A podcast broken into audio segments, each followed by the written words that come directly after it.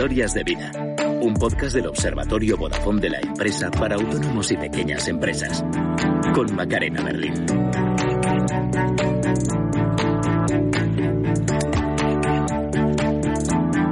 Nuestra invitada de hoy es arquitecta técnica, decoradora de interiores, empresaria, youtuber, crossfitera y no le da la vida para más, como ella misma reconoce en su web, en la que ofrece desde su contacto hasta un curso online de interiorismo.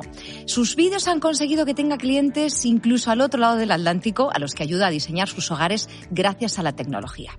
Bienvenidos y bienvenidas a Historias de Vida, el podcast creado por el Observatorio Vodafone de la empresa para acompañar, inspirar y ayudar a autónomos y pequeños empresarios. Empezamos.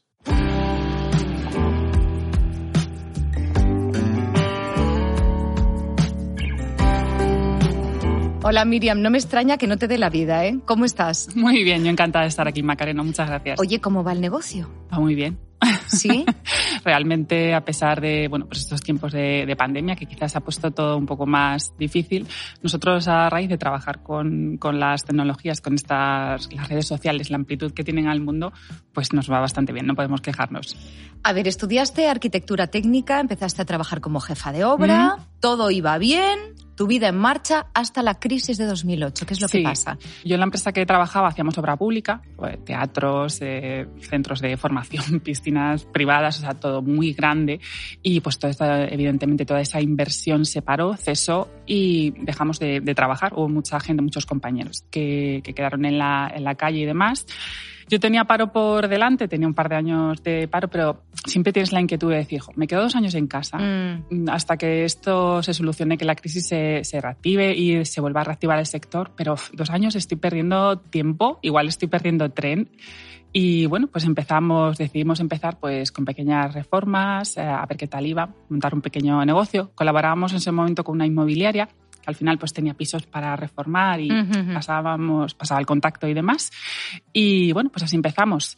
Siempre he tenido esa inquietud, me gusta mucho también la parte de diseño y demás, y decidí también que era un momento de completar mi, mi formación de arquitecto técnico pues con la parte más, más decorativa. En tu web, miriammimesis.com, uh -huh cuentas cómo ha sido tu trayectoria profesional y al final añades algo que nos parece muy divertido. Ya sé que en realidad has venido por el salseo, así que añades 10 datos personales sobre ti. Por ejemplo, que estás casada y tienes un niño. Sí. Un niño que no para.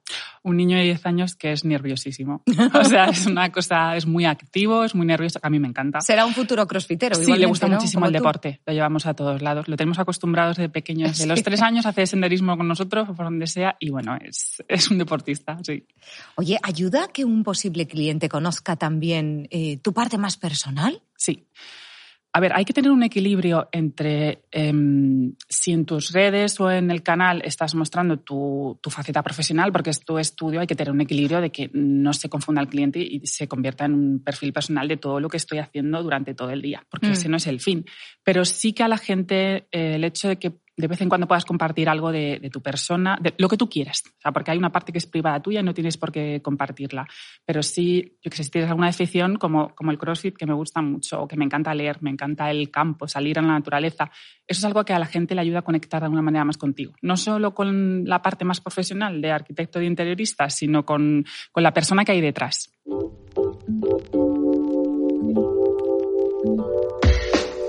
Ya nos lo has contado, te encanta el deporte. Esto es muy positivo porque cuidar la salud es esencial también en el mundo de los negocios. Para muestra los consejos que nos va a dar nuestro motivador Mario Alonso Puig, que es médico, ya lo sabéis, para generar resiliencia, es decir, para superar las circunstancias adversas. La resiliencia como capacidad, como skill, como habilidad es entrenable. No pensemos que hay personas que nacen siendo resilientes y otros pobrecitos que no tienen esa resiliencia. Hay gente que nace con esa capacidad de aguantar la tempestad prácticamente sin inmutarse y otros pues que de alguna manera tienen tal fragilidad que el más mínimo soplo de viento les hunde. Esto no es así. La resiliencia se trabaja cuando uno cuida varias dimensiones de su persona. Por ejemplo, cuando cuida de su cuerpo. Es importantísimo hacer ejercicio físico, es importantísimo romper con el sedentarismo. El sedentarismo favorece la inflamación del cerebro y la inflamación del cerebro está asociada a cuadros de ansiedad y de depresión, que lógicamente son lo opuesto a la resiliencia. Segundo lugar, es importantísimo dormir entre 7 y 8 horas al día. ¿Por qué? Porque durante el sueño el cerebro recupera todo el daño que se ha ido generando a lo largo del día. Si estamos en una situación compleja, difícil, llena de tensión, y no le damos la opción al cerebro de poner en marcha esos mecanismos que recuperan el organismo, pues lógicamente esa tensión se va a acumular. Tercer lugar, el tema de la nutrición. Parece mentira, pero por ejemplo, el consumo excesivo de azúcar favorece la inflamación cerebral y favorece un síndrome que se llama el síndrome inflamatorio crónico, que desde luego no ayuda para nada en la construcción de resiliencia. Miriam, de las tres mm, de los tres consejos que nos da Mario Alonso, tú cumples los tres. Los tres los llevas a rajatabla. ¿Trabajas bien la resiliencia? El del azúcar te voy a decir que menos. Vale. Vamos a ser sinceros. pero los dos primeros, sí. Para mí el deporte es una parte fundamental en la vida, pero por salud mental, que es un poco lo que decía el doctor. Es lo que me ayuda un poco a conectar con, con mi persona, a olvidarme de todo, desconectar un poco la tensión de todo el día y me parece también mucho que los valores de equipo, de trabajo, de tenacidad, de esfuerzo que tienes que tener cuando haces un deporte, vienen muy bien aprenderlos. Eh, por eso intentamos hacerlo también con mi hijo, para reflejarlos en cómo eres luego como profesional trabajando. Muchísimas gracias, como siempre, a nuestros motivadores por esos consejos de los que tomamos muy buena nota. ¿eh? Existen muchas herramientas que nos dan información muy valiosa a un autónomo o pequeño empresario para ayudarle a atraer clientes en su web. Una de ellas es Google Trends, que permite conocer cuáles son los términos más buscados y compararlos por fechas, por lugares y así saber qué puede interesar a otros clientes. De esta herramienta, fíjate, nos habló Manu Echanove, Industry Manager de Google. A día de hoy, cualquier persona podría estar interesada ¿no? en, utilizar Google Trends. Al final, los casos de uso son infinitos. Desde una empresa que quiere traquear pues, la autoridad de su marca respecto a, la marca de los competidores. También puede servir ¿no? para entender qué productos marketeamos más o menos en qué regiones. Pues en la página web del Observatorio Vodafone de la empresa, observatoriovodafone.com, podéis encontrar el vídeo completo sobre Google Trends y más contenidos como este. Historias de vida. Un podcast del Observatorio Vodafone de la empresa para autónomos y pequeños negocios.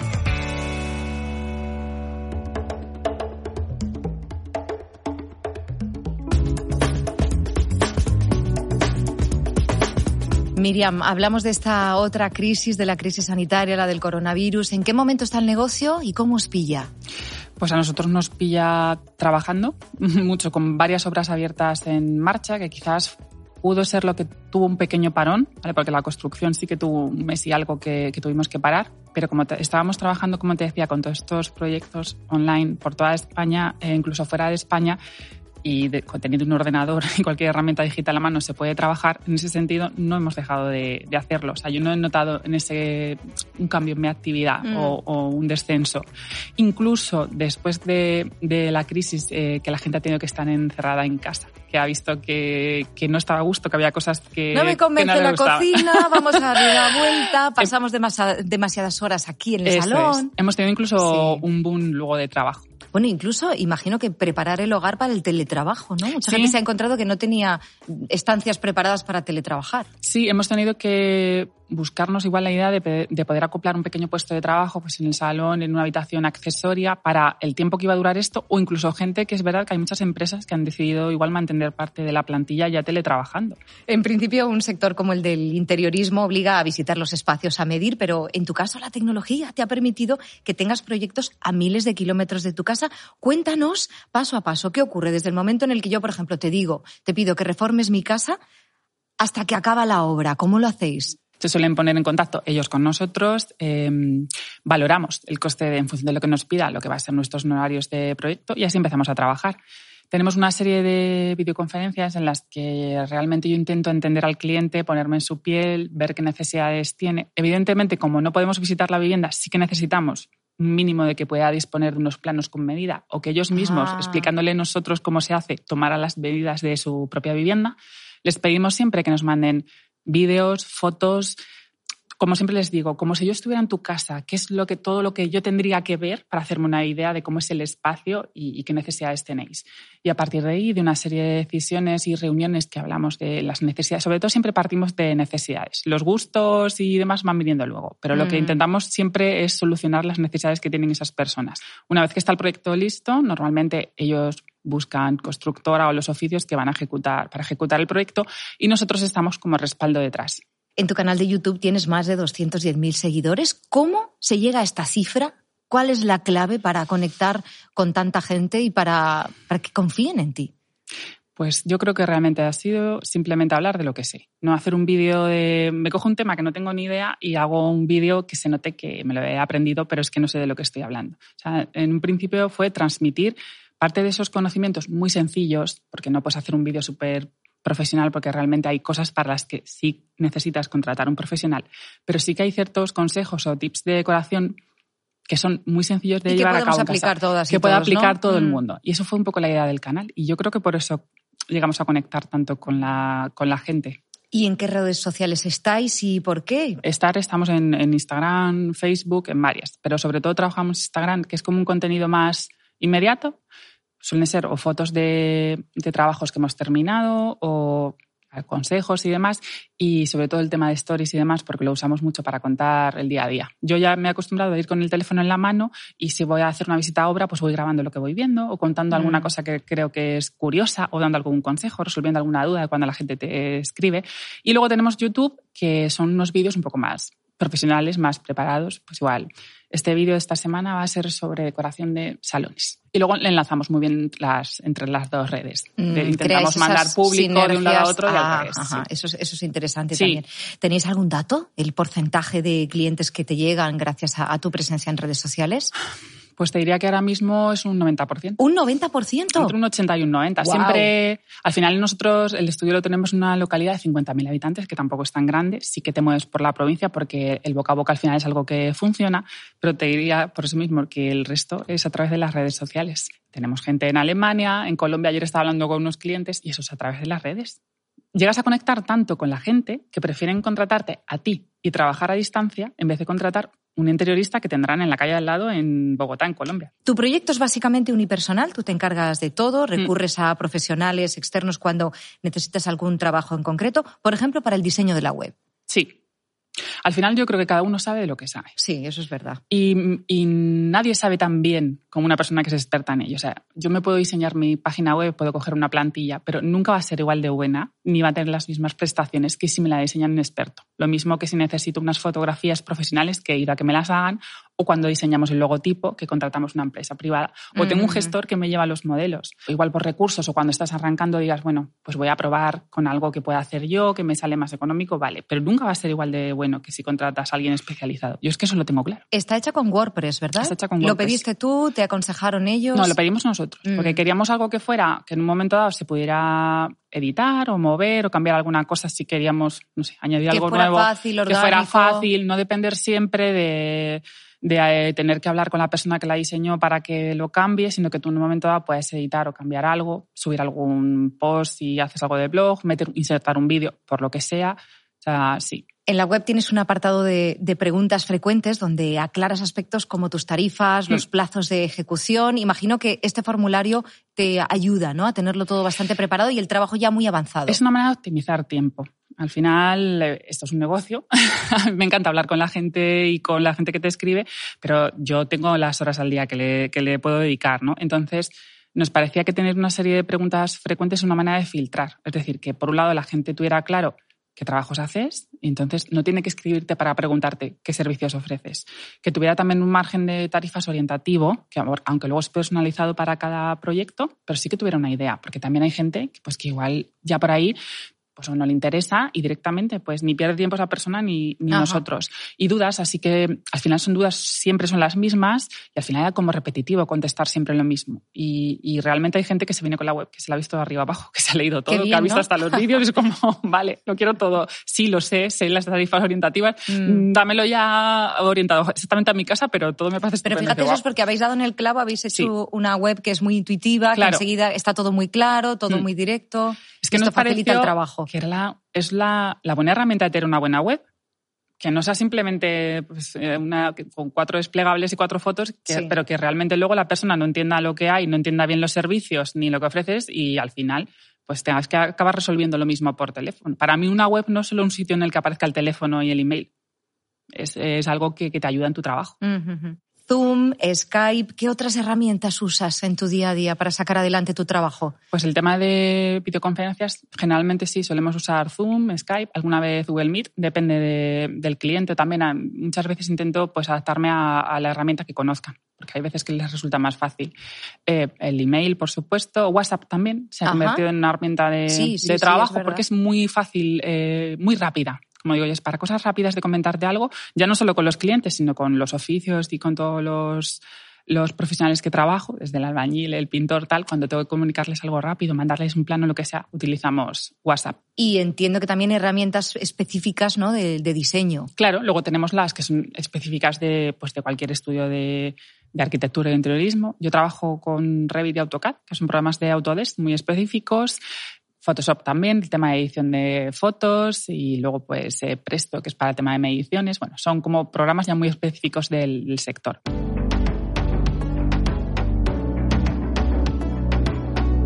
Cada vez que como autónomos o pequeños empresarios nos planteamos un cambio en nuestro negocio, nos enfrentamos a varios elementos que nos frenan. Los ha analizado nuestra motivadora Pilar Jerico.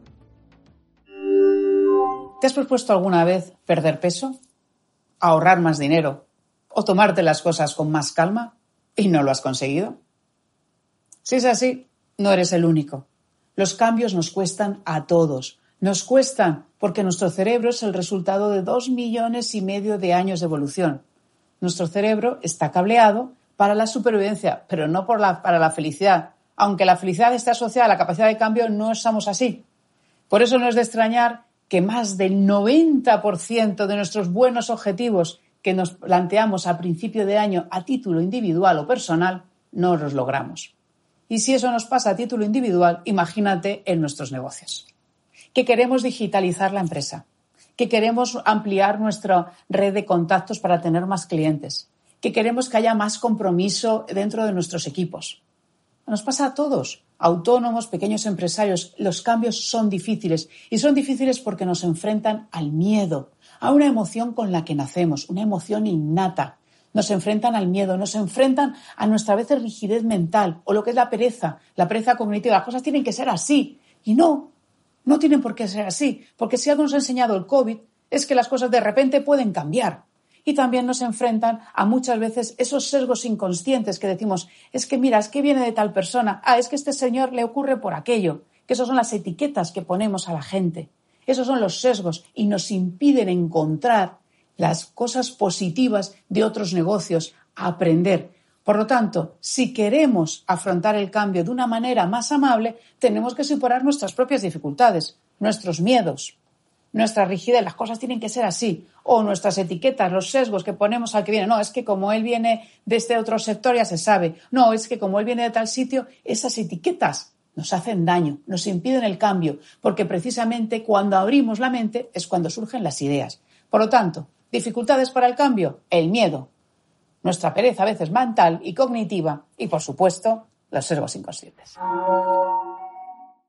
miedo, pereza mental. ¿Alguna vez te has topado con alguno de estos obstáculos? Como todo el mundo. Es que yo creo que cualquier persona que decide emprender, bueno, o en el día a día también, yo creo que nos cuestan mucho los cambios. Si estamos habituados a hacer algo y más o menos nos funciona y nos va bien, el hecho de pensar cambiar la forma de hacerlo porque vaya a ser más óptimo o porque nos podamos abrir otros mercados, yo creo que al final cuesta. A mí me costó arrancar en redes porque al principio me daba vergüenza. O sea, sí que igual podías grabar lo que, lo que, estabas viendo. Podía ser una obra y grabarla o que si te oyera la voz detrás, pero me costaba mucho lo de darle la vuelta al teléfono y contar tú algo en, primera persona. Mm. Pero entendí que era lo que conectaba con la gente. Bueno, y al principio pues te cuesta un poco más, mm, se te ve más rígido, más, pero entiendes, vas viendo que el cambio, que es algo positivo. O sea, intento no ser siempre tan cerrada a veces cuando llega algo nuevo, pero yo creo que es normal, es, es, es, es natural. Yo creo que seamos todos así, ¿no? Natural la comunicación con tus clientes. Me he acordado de un invitado de este podcast, Jorge Terreu. Él es el, el responsable de Maximiliana. Es un dispositivo que creó para comunicarse, en este caso, con su abuela, que de tecnología no entendía mucho. Mira, te lo voy a poner. Cuando estaba acabando tercero de carrera, que estaba de Erasmus, que fue cuando yo le iba a comprar un dispositivo a mi abuela que hiciera lo que básicamente hace Maximiliana. Y al no encontrarlo, empecé a hacerlo. Entonces me costó pues dos, tres meses el tener algo medio decente que funcionara para ponérselo a mi abuela y fue cuando amigos míos, amigas de mi abuela dijeron, oye, esto a mí también me vendría muy bien. Entonces me di cuenta que mi abuela no es una excepción, sino que más bien en el uso de la tecnología es la norma. Absolutamente, es la norma y además es que les asusta mucho, ¿no? Yo solo pensar que tienen que enfrentarse a esa tecnología. Bueno, de hecho, eh, cuando empecé a prepararlo, mi abuela me dijo, si yo tengo que tocar algún botón, no va a entrar en casa. Merece mucho la pena ¿eh? escuchar el, episodio completo. Este podcast lo encontráis en la web del Observatorio Vodafone de la empresa, observatoriovodafone.com.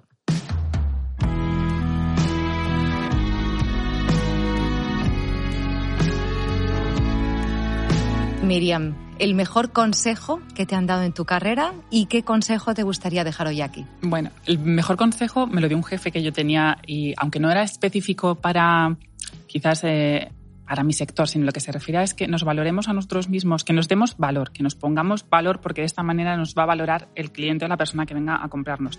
Da igual que yo muchas veces también me escribe gente joven que está recién titulada, da igual, porque dices, bueno, no tengo experiencia, digo, pero si tienes una formación, si sabes algo que la persona que se sienta enfrente no sabe. O sea, si tú no te das valor al trabajo que haces, la persona que se siente no te lo va a dar. Y el consejo que yo daría, pues si hablamos a, a redes, yo creo que es un poco lo que, por lo que nuestro negocio va mejor, sí. es, bueno, evidentemente que aprovechemos la apertura al mundo que tienen, que aunque nos cueste, no lo consideremos como una obligación, sino como un trabajo más de nuestra día a día, como otra faceta más.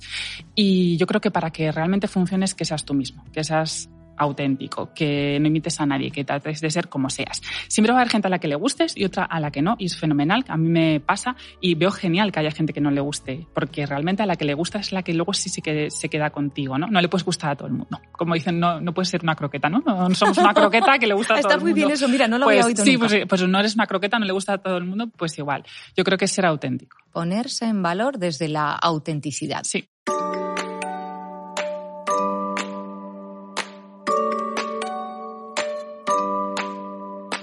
La tecnología hace posible que una arquitecta desde Puerto Llano, desde Ciudad Real, trabaje con clientes a los que nunca ha visto en persona e incluso que llegue a espacios que no ha pisado en su vida, muchos a miles de kilómetros. Muchísimas gracias, Miriam. Y ya sabes que esta es tu casa. A ti, Macarena, yo encantada. Para lo que quieras. sí. Autónomos y pequeños empresarios, ya sabéis que hay más episodios de este podcast, historias de vida en todas las plataformas de audio y muchos contenidos útiles e inspiradores en la web del observatorio, observatoriovodafone.com. Hasta la próxima. El Observatorio Vodafone de la empresa. Ayudamos a los autónomos y a las pequeñas empresas en sus retos digitales.